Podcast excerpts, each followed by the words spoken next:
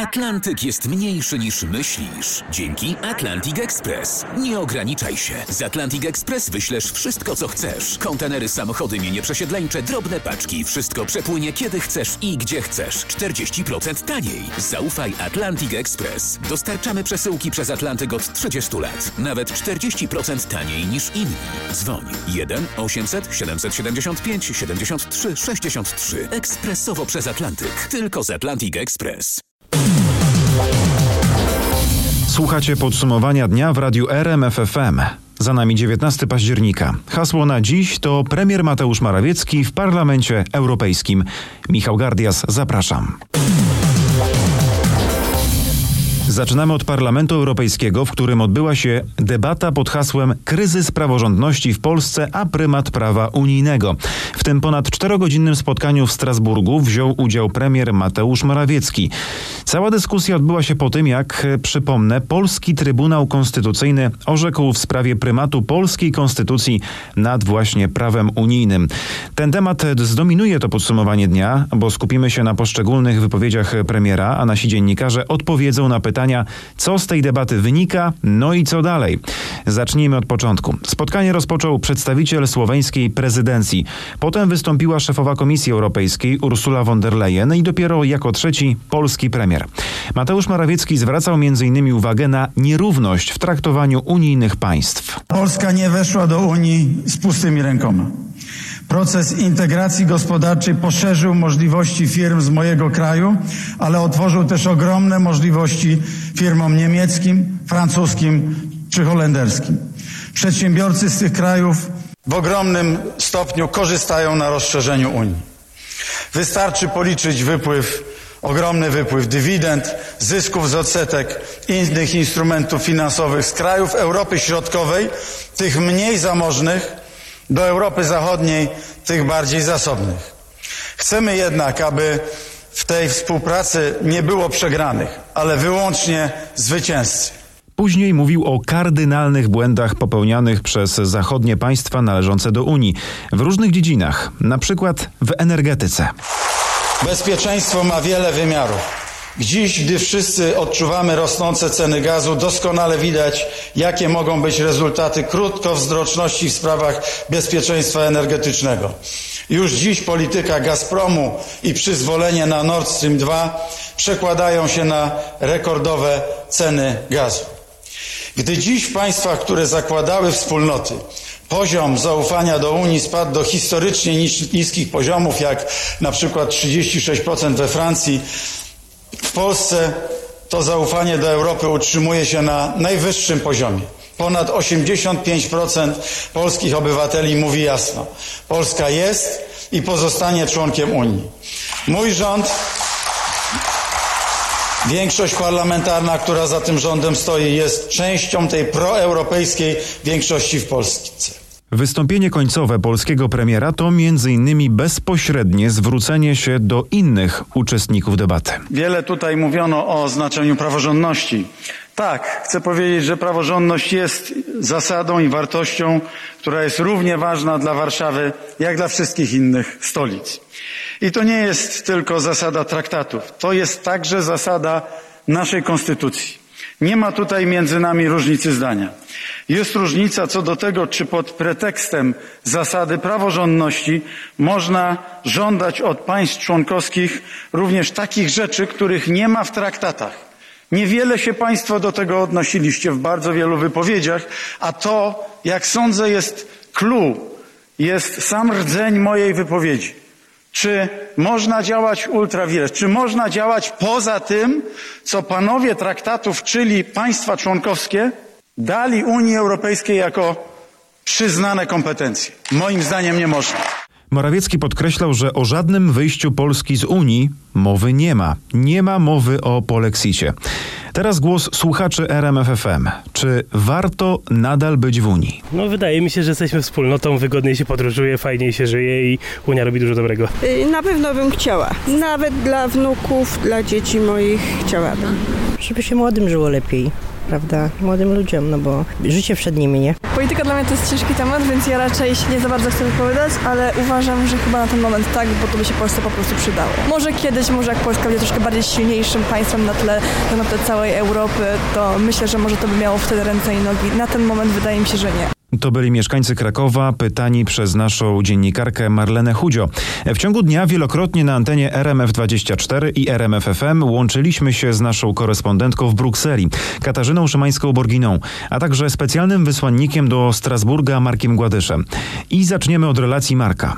Polska opowiada się za siłą prawa, a nie za prawem siły. Tak premier Morawiecki odpowiedział na krytykę części europosłów, według których polski rząd, popierając orzeczenie Trybunału Konstytucyjnego, niszczy wartości europejskie. Jak rozumieć sformułowania premiera o tej sile prawa? Otóż wyjaśnił to sam Morawiecki, odrzucając krytyczne głosy części europosłów o łamaniu przez polski rząd zasad praworządności. Polski premier stwierdził, że niedawne mm, orzeczenie Trybunału Konstytucyjnego jest raczej dowodem na przestrzeganie praworządności, bo jego zdaniem niektóre ingerencje unijnych instytucji w sferę życia publicznego, które znajdują się poza ich uprawnieniami, zagrażają właśnie praworządności i mogą stworzyć prawny chaos, którego konsekwencje trudno jest przewidzieć. Po raz kolejny zasugerował, że polski rząd nie zgodzi się na paternalizm ze strony Brukseli, na stosowanie przez Komisję Europejską podwójnych standardów, które według niektórych obserwatorów stanowią wyraz arogancji wobec takich krajów jak Polska. To był Marek Gładysz, a Katarzyna Szymańska-Borginą na naszej antenie od razu skomentowała słowa przewodniczącej Komisji Europejskiej Ursuli von der Leyen, e, która zaznaczyła, że debata, tu cytat, pokazuje jak poważna jest sytuacja. Mamy do czynienia z sytuacją bezprecedensową. Trybunał Konstytucyjny jednego z krajów członkowskich stawia pod znakiem zapytania niektóre zapisy traktatu Unii, mówiła von der Leyen. Ursula von der Leyen w swojej ostatniej wypowiedzi była bardziej emocjonalna. Powiedziała, że e, wyrok Polskiego Trybunału Konstytucyjnego trafia Unię w samo serce. Trybunał Konstytucyjny przykłada siekierę do korzeni jedności Unii Europejskiej, mówiła. Ujawniła wreszcie bardzo dokładnie, czego Komisja Europejska oczekuje od polskich władz w sprawie Krajowego Planu Odbudowy. Innymi słowy, o co chodzi ze wstrzymywaniem przez Komisję Polskiego KPO. Powiedziała, że chodzi o inwestycje, które powiązane są z reformami, a te reformy muszą spełniać konkretne zalecenia dla, dla krajów członkowskich i wymieniła te zalecenia. Trzeba po pierwsze przywrócić niezależność sądownictwa, zlikwidować Izbę Dyscyplinarną i trzeba przywrócić do pracy bezprawnie zwolnionych sędziów. Po szefowej Komisji Europejskiej głos zabrali przedstawiciele grup politycznych, od najmniejszej po największą. Debatę podsumował eurodeputowany Platformy Obywatelskiej Andrzej Halicki, który między innymi podziękował wszystkim od lewej strony po prawą. Morawiecki przedstawił też propozycję stworzenia w CUE nowej izby. Izby Trybunału Sprawiedliwości Unii Europejskiej, złożonej z sędziów wyznaczonych przez krajowe trybunały konstytucyjne. Co o tej ofercie mówi się w Brukseli? Moi rozmówcy podeszli do tej propozycji z wielką podejrzliwością. Niektórzy wprost powiedzieli, że to zasłona dymna. Chodzi o odwrócenie uwagi od realnych problemów z polskim sądownictwem. Ci, którzy chcieli tę propozycję skomentować, mówili, że każda zmiana struktury czy składu CUE wymagałaby zmiany traktatów Unii, a więc jednomyślności wszystkich krajów Unii Europejskiej. Nie widzę możliwości ani politycznej, ani prawnej, żeby teraz taka zmiana mogła nastąpić, powiedział unijny prawnik, z którym rozmawiałam. Moi rozmówcy podejrzewają, że premierowi Morawieckiemu chodzi o osłabienie mocy orzeczniczej obecnego CUE poprzez rozwodnienie jego struktury, a więc stworzenie kolejnej izby, tak jak to zrobił PiS w Polsce z Sądem Najwyższym, tworząc Izbę Dyscyplinarną i Izbę Kontroli Nadzwyczajnej. Zwraca się także uwagę na to, że propozycja ta pochodzi od premiera kraju, który ma problem z wykonywaniem wyroków CUE, a więc z tego względu nie jest zbyt wiarygodna. Mówiła Katarzyna Szymańska-Borginą. W takim razie czas na podsumowanie. Co wynika z tej debaty? Cóż, do kompromisu nie doszło. Frakcje lewicowe i liberalne po raz kolejny oskarżyły polski rząd o łamanie zasad praworządności i chęć wyprowadzenia naszego kraju z Unii Europejskiej. Mateusz Morawiecki natomiast oświadczył, wspierany przez konserwatystów, że polski rząd nie zgodzi się na ingerencję kompetencje unijnych instytucji sfery życia publicznego, które leżą poza ich uprawnieniami. To był Marek Gładysz. Pozostaje jedno pytanie. Co dalej? Jakie są polityczne scenariusze po debacie w Europarlamencie? Ważną deklarację premiera było to, że Izba Dyscyplinarna Sądu Najwyższego zostanie zlikwidowana. Wkrótce okaże się, czy zapowiedź premiera Morawieckiego likwidacji Izby Dyscyplinarnej będzie wystarczająca, żeby odblokować 36 miliardów euro dla Polski z Krajowego Planu Odbudowy. Eurodeputowani będą będą głosować we czwartek nad rezolucją w sprawie wyroku polskiego Trybunału. Wtedy też rozpoczyna się dwudniowy unijny szczyt. Dowiemy się, czy premier Morawiecki przekonał unijne stolice. No właśnie, czy likwidacja Izby Dyscyplinarnej wystarczy, żeby Komisja Europejska odblokowała pieniądze z Krajowego Planu Odbudowy?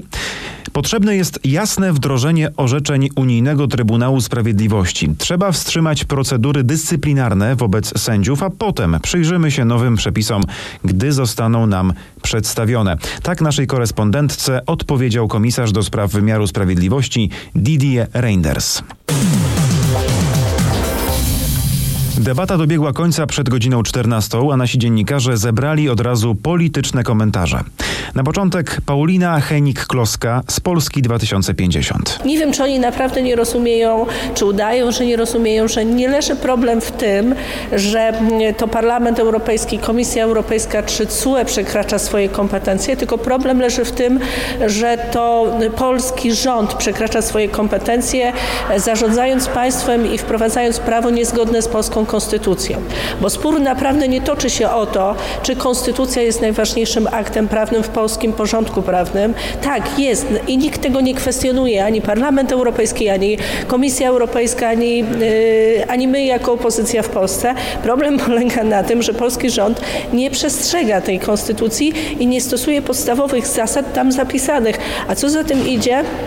łamie te podstawowe wartości zapisane również w traktatach unijnych. Kosiniak-Kamysz z PSL-u podkreślał, że to nie tylko spór, to wymierna strata dla Polski, z którą już mamy do czynienia. Trzeba zrobić wszystko, żeby jak najszybciej pieniądze dotarły do Polski i nie wiem, czy konfrontacja, również ten teatr polityczny, który jest odgrywany, była potrzebna do tego, czy bardziej negocjacje i porozumienie, przestrzeganie zasad i praw, na które się umówiliśmy w zgodzie z polską konstytucją. Nie przysunął nas premier do tego, moim zdaniem, swoim wystąpieniem.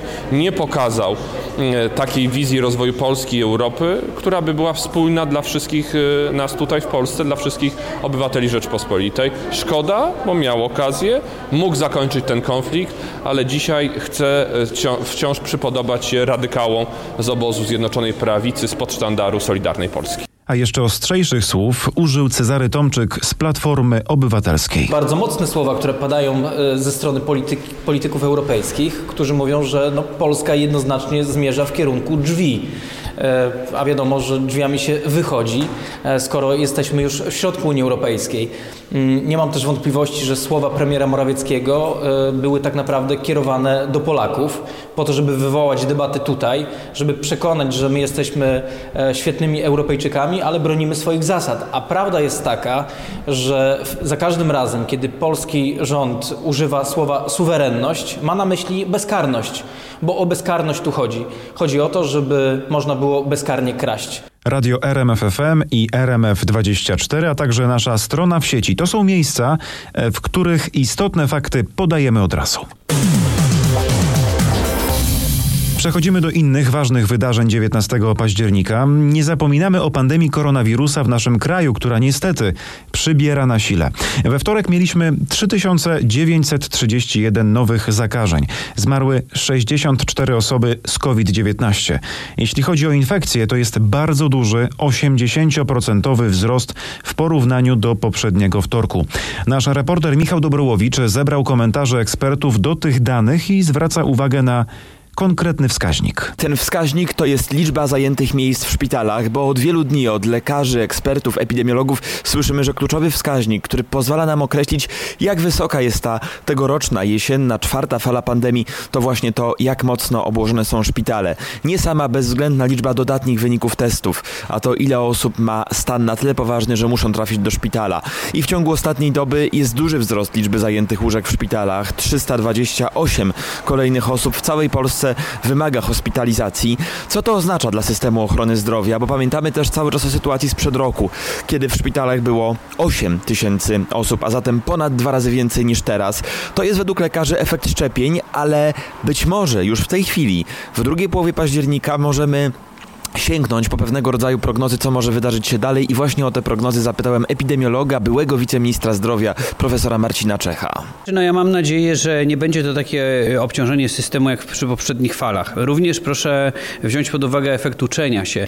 Proszę pamiętać o tym, że to nie są układy statyczne, e, że nie jest tak, że my mamy tą bazę i tam nic już się po prostu nie zmieni. E, proszę pamiętać o tym, że e, sztuką w zarządzaniu kryzysowym, o czym mówi raport, który niedawno się ukazał, można sobie sięgnąć w przestrzeni publicznej o przygotowaniu Polski do kolejnych pandemii i do kolejnych wyzwań kryzysowych.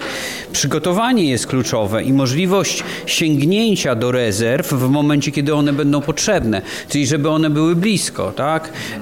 To, to, to, to tak trochę jak my mamy w domu działający termometr i mamy paracetamol i jakbyśmy nie mieli tego termometru, to musimy wyjść i go kupić, jak mamy gorączkę, już nam jest trudno, bo mamy gorączkę. Tylko wyjmujemy sobie go z szafki, mierzymy sobie temperaturę, a okej, okay, mamy 39 stopni, no to musimy przyjąć jakieś leki. Wtedy nie lecimy do apteki, tylko y, po prostu sobie go przyjmujemy. I y, no tak widzę przygotowanie do, do, do, do, do tej y, kolejnej, trzeciej czy czwartej fali, jak ją tam nazwiemy oficjalnie bądź mniej oficjalnie, jako coś, co jest po prostu lepiej zorganizowane, po zasoby dodatkowe, po które możemy sięgnąć. Niestety te potrzeby są coraz większe i coraz częściej trzeba sięgać po te dodatkowe łóżka, zmieniać organizacyjnie pracę szpitali w taki sposób, że te łóżka niekowidowe stają się właśnie miejscami dla pacjentów z koronawirusem. Tutaj lekarze też zwracają uwagę, że to nie jest dobry scenariusz z myślą o pacjentach z chorobami przewlekłymi, którzy też potrzebują hospitalizacji, a w momencie, gdy coraz więcej jest oddziałów covidowych, to dla nich jest coraz mniej miejsc w szpitalach,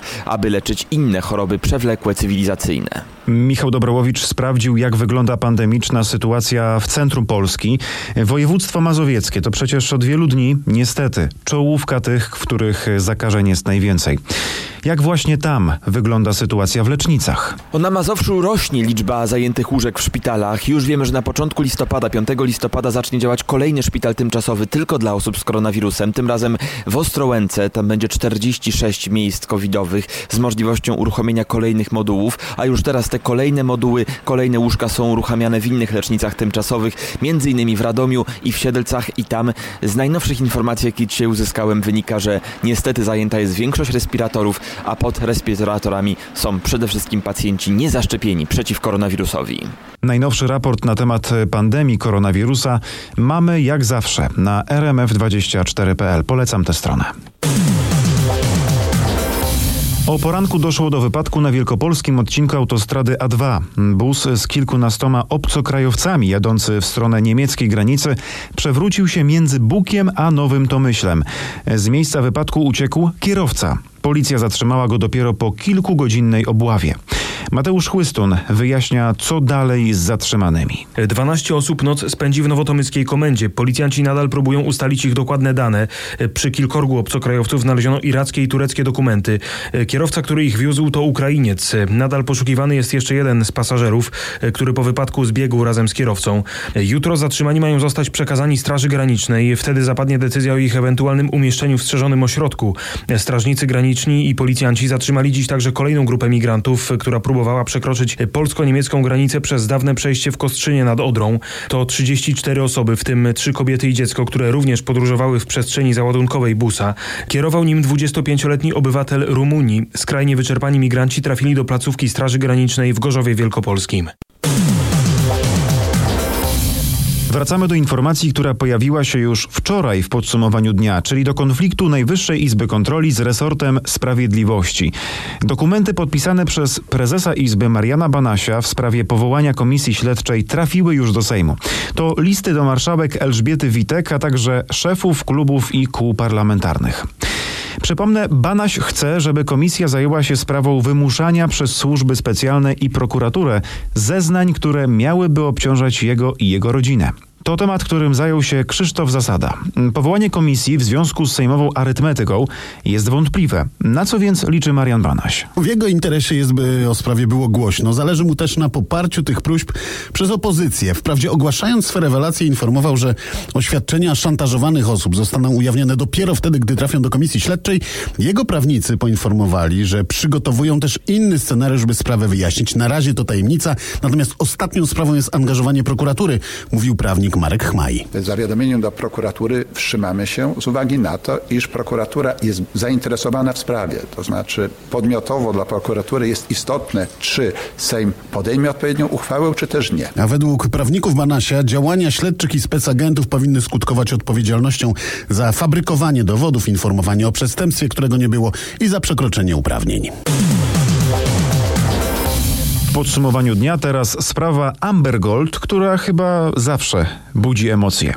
We wtorek zapadła decyzja Sądu Apelacyjnego w Gdańsku, który decydował o najbliższej przyszłości Katarzyny P., współtwórczyni tego parabanku. A decydował konkretnie o tym, czy kobieta ma wrócić do aresztu, czy też może zostać na wolności. Ostatecznie kobieta na wolności poczeka na proces odwoławczy.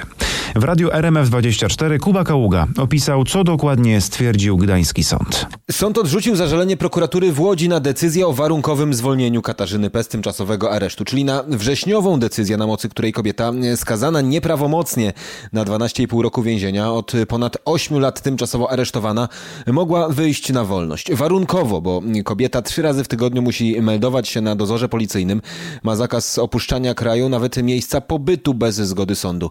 Ta decyzja nie spodobała się jednak prokuraturze, a chodziło m.in. o kwestię opieki nad dzieckiem Katarzyny P. Sąd, zgadzając się na warunkowe zwolnienie, wskazał m.in. na to, że dzieckiem kobiety, które przypomnijmy przyszło na świat w areszcie, na wolności opiekowała się babcia, ale jak wynikało z ustaleń sądu, babcia nie była już w stanie dłużej tej opieki pełnić i to Katarzyna P. właśnie ma teraz opiekować się i własną matką, i dzieckiem. I to prokuratura chciała zakwestionować. Całe posiedzenie było niejawne, ale z decyzji sądu wynika, że nie przyjął on argumentacji prokuratury. Tu w grę wchodziło ponowne prowadzenie postępowania związanego z ustaleniem tego, no, kto rzeczywiście może się aktualnie dzieckiem opiekować. Wchodziło, bo jak mówiłem, sąd się na to nie zgodził. A tak to, co wydarzyło się na sali sądowej na niejawnym posiedzeniu, relacjonował obecny w sądzie prokurator. Sąd doszedł do wniosku, że no, y, sytuacja oskarżonej uległa na tyle zmianie, iż prawidłowy tok postępowania zostanie zabezpieczony mimo y, zmiany, zmiany środka. Oczywiście na przedłużenie y, tego środka i zmianę ma też wpływ, że no, do dnia dzisiejszego jeszcze nie ma wyterminowanego terminu rozprawy no, apelacyjnej, odwoławczej. Prokuratura w dalszym czasie oczekuje na wyznaczenie terminu. Postanowienie jest ostateczne, od niego nie przysługuje żaden środek zaskarżenia w tym zakresie. Mówił dziś w sądzie Jakub Młoczak z prokuratury okręgowej w Łodzi i tu właśnie wspomniał o tym, że nadal nie ma wyznaczonego terminu rozprawy apelacyjnej. Przypomnę, w grudniu 2020 roku apelacja trafiła do sądu apelacyjnego. W 2019 był wyrok, potem kilka miesięcy trwało sporządzanie uzasadnienia. No trochę wracamy do tego uciekającego czasu i tego, o czym my mówiliśmy na początku. To jest prawie 10 lat.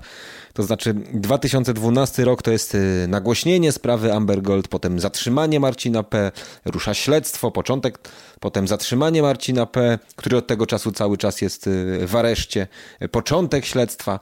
Prawie rok trwa samo wyznaczanie terminu apelacji. To się wydaje nieprawdopodobne. No ale tak obszerna jest ta sprawa, że sąd, jak argumentuje, potrzebuje jeszcze więcej czasu na zapoznanie się z całymi aktami. No nic nie wskazuje na to, żeby ten proces odwoławczy ruszył w tym roku jeszcze. Prędko o sprawie Amber Gold na pewno nie zapomnimy. A teraz przenosimy się do Stanów Zjednoczonych. Nowe ogrodzenie, które powstaje wokół Białego Domu w Waszyngtonie, nie spełnia wymogów bezpieczeństwa. Chodzi o wysoki na 4 metry płot naszpikowany czujnikami elektronicznymi otaczający siedzibę prezydenta USA. Nasz korespondent za oceanem, Paweł Żuchowski, wyjaśni, dlaczego zdecydowano się na wymianę płotu. Zaczęto zmieniać ogrodzenie wokół Białego Domu po serii incydentów jeszcze za prezydentury Donalda Trumpa kiedy to kilku osobników próbowało dostać się do Białego Domu. Jeden nawet przeskoczył przez płot, przebiegł przez niemal cały trawnik, aż pod wejście do Białego Domu. No i wówczas rozpoczęła się cała dyskusja na temat tego, że należy zmienić ogrodzenie, zaprojektować je w taki sposób, by nikt nie mógł wejść na teren rezydencji.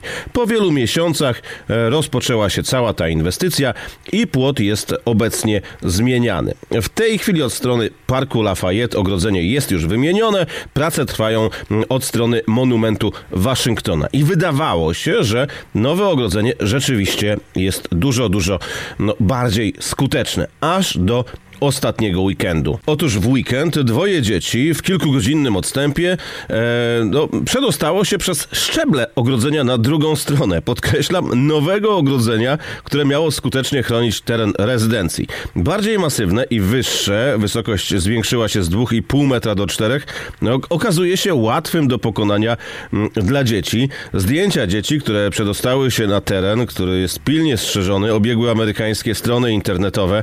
No i oczywiście fala spekulacji, komentarzy, no przede wszystkim ekspertów od bezpieczeństwa. No pytanie, czy mm, w takim razie Biały Dom jest dobrze chroniony, aż po żarty, których nie brakuje w amerykańskim internecie. No i na koniec pytanie, co teraz z tym płotem? Na razie nie wiadomo, dlatego że mm, Secret Service nie skomentował dotąd tych incydentów. Mm, Nie ma żadnego oficjalnego komentarza w tej sprawie. Natomiast bardzo ciekawe są zdjęcia, które trafiły do internetu, gdzie można widać, jak, gdzie można zobaczyć, mm, jak chłopiec przechodzi sobie e, no, na trawnik prezydencki. E, no i na pewno coś w tej sprawie będzie trzeba zrobić. Natomiast e, jakieś poziome szczebelki zabezpieczenia w grę nie wchodzą, bo wtedy zrobi się z tego drabina. Mm, Więc nie bardzo sobie wyobrażam, e, co można teraz e, w tej sprawie zrobić, a e, przecież ta inwestycja na pewno pochłonęła mnóstwo pieniędzy. No, zapewne tak. To był Paweł Żuchowski, nasz dziennikarz w Waszyngtonie. A w Polsce za oknem coraz niższa temperatura, choć wtorek był całkiem ciepłym dniem. No ten tydzień będzie taki raczej łaskawy. Ja osobiście lubię, jak jest poniżej 20 stopni Celsjusza. E, Pogoda idealna na rower, wystarczy cienka bluza i można ruszać w teren.